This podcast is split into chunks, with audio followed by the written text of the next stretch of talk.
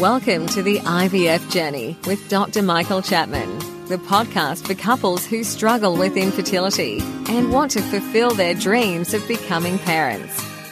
To access previous episodes packed with ideas, solutions, and tips that actually work, head over to Dr. Chapman's IVF podcast on iTunes. You can also ask questions by contacting Dr. Chapman's rooms on 1 800 111 483 or by emailing him michael.chapman at ivf.com.au.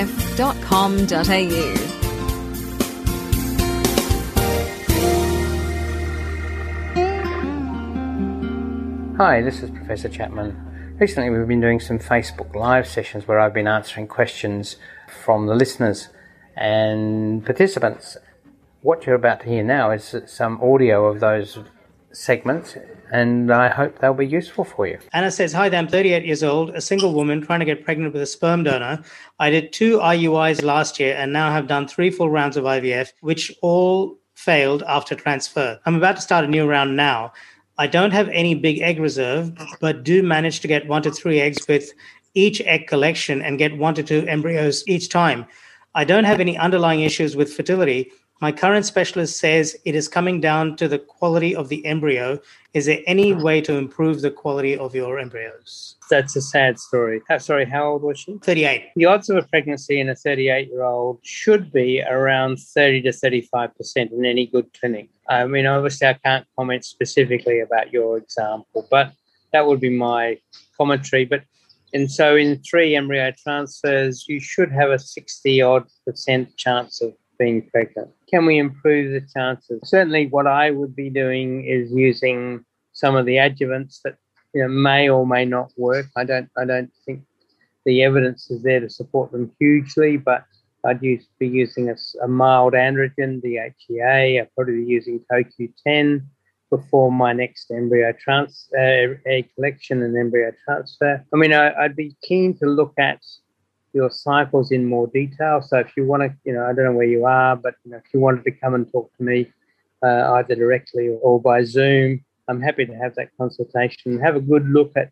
what's happened so far. So you know, feel free to make contact, and and we can, you know, I'm happy to talk to you more. So the number to do that is 1-800-111-483, or you can email Prof directly on michael.chapman at ivf.com.au. Okay. And my secretary will my secretary will get in contact with you uh, to make a time. I mean, it would be good to see the actual cycle results. So it's important, you know, if you can get hold of that data and uh, email that to me, and then we can talk about what's happened, and I can look at what might happen in the future. But yeah, at 38, I wouldn't lose hope. Catherine says, Thank you, Prof. Chapman. I was having a look at your IVF success website. It appears the Eastern Suburbs IVF Australia has better success rates than the other Sydney IVF Australia centers. Why is this? Are the labs between IVF Australia labs different? Thank you. It's uh, pretty marginal. I mean, I, I, agree, and I, you know, I'm sort of proud of the fact that my clinics uh, are doing well. But you know, you're talking about two or three percentage points, and really Maybe it's more related to the patients that we treat. The data, uh, we also have to realize the data is now two to three years old. And I can tell you from our more recent data, if you look on our websites, um, I think we're all pretty much the same, but a good three or four percentage points higher than what the data was uh, three years ago because we've made significant changes in our laboratories. And we now use the time lapse all the time. Uh, we're using different culture medium so that you know there are significant changes. I think the My Success Rates is an interesting tool for patients to look at, but it's not the whole story. And ultimately, it's uh, about you and what's causing your infertility. Uh, and obviously, age is a, is, a, is a significant part of that. What do you think about complementary medicine such as massage, acupuncture, and relaxation? Honestly, they make no difference. In my scientific mind, there is no benefit. The papers, there is no papers that support any of them as being a benefit. However, IVF and going through fertility or the, the fertility journey is painful and stressful to the mind and the body. And so anything that can help that, I certainly support. And therefore, all of those therapies have some role in that regard. Whether it changes pregnancy rates, I'm not sure. Well, I'm not convinced. Sorry, it's not a matter of. I'm not even not sure. I, am not convinced, and therefore, I certainly don't prescribe it for every patient. If I thought it made a difference, I'd give it to everybody. But if people want to do it, I don't discourage them. So far, all the science of all the various things in the world that are claimed on the on Dr. Google, there is no value in any of them in terms of improving the basic background uh, statistics. The major things are egg quality, and the major thing of determinant of egg quality is age. And you can play all sorts of regimes, do all sorts of therapies, but it doesn't change the background pregnancy rates. In acupuncture, for instance, we did the biggest study in the world in New South Wales and Victoria uh, some two years ago, three years ago. 800 patients in each arm. We showed no difference in the value of acupuncture. You can spend money doing it and it can relax you. There's no question of that. I accept that. But in terms of overall success, to have a baby, it makes absolutely no difference whatsoever. Donna's just shared a beautiful message, Prof. She says, So grateful for IVF. Thank you so much for the work you do to help make families. I'm eternally thankful to specialists such as yourself. I hope that means she got pregnant. but that's not the end point. I personally, you know, my life has been helping couples work through infertility. And I know that 30 or 40% of them at the end of the day will not end up with a baby. To me, success is not necessarily the baby. Success is going away satisfied you've done everything possible to try and get there. It's sad in many, many cases, but as long as people go away comfortable that we've done everything possible, to me, that's success. I think that's a wonderful definition, Prof, of success. And I just want to say to the people watching that I actually am, my wife and I are Prof's patients, and I am deeply grateful for how much he's helped us as well. And I just want to echo Donna's words. I think um, I'm very grateful to you and for people like yourself who, who do what you do. So thank you. Anna says, Does your weight play a big part in fertility? A small part. I mean, certainly the epidemiological evidence says that if your BMI is more than 35, in other words, you've got to be mm, 100 kilos or more, unless you're very, very short. there is a reduction, but it's you know it's 10 or 15 percent. It's not you don't get pregnant. It does make a small difference, that's for sure.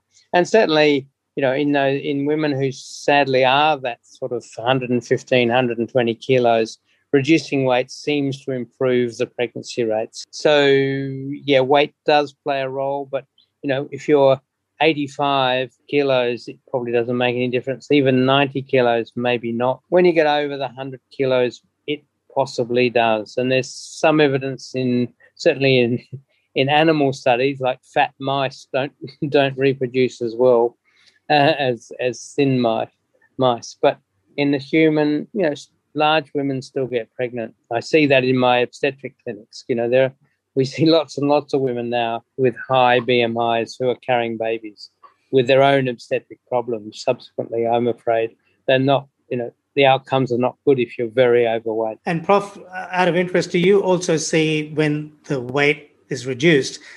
Do you see that 10 or 15 percent increase in fertility rates in those situations? We certainly see it. There's no question of that. And certainly the data, the scientific data supports that, you know, as little as five kilo loss can make a difference to the hormonal environment and, and help getting spontaneous pregnancies as well as IVF. Maria says, what are your thoughts for the use of Saizen in IVF for over 40 year olds? Waste, a waste of bloody time. And uh, I really am not convinced by any of the evidence that it's helpful. It's expensive and I don't believe, I certainly virtually never use it. Okay, Prof. If necessary, do you have access to donor eggs, embryos, and sperm programs? Yes, so uh, we have a good uh, donor sperm program. Donor eggs in Australia are very difficult, but we've just joined with the World Egg Bank and we'll be bringing eggs into Australia. There's a significant cost associated with it, but then so is there a significant cost in going overseas. If you could, during COVID. I mean, I used to send patients to South Africa, Spain, and, and Hawaii for donor eggs, but you know we are setting up a system to bring them here, but it is expensive. One very common question that keeps coming up, I've noticed, which you've talked about a lot in your podcast, is gender selection. Um, do you want to talk to we us? We can't do it in Australia. No, no. We, uh, we are obliged in Australia, ethically unable to uh, help with gender selection. Um, personally, I think gender balancing, i.e., you've got a couple of children that are one sex and you want to have one of the other sex, I think, you know, our technologies here, we should be doing it. But, you know, people don't listen to me. Ethics committees are, well, at the moment, the most recent review, which is now two years old, was ambivalent. Committee was split in terms of whether we should or we shouldn't.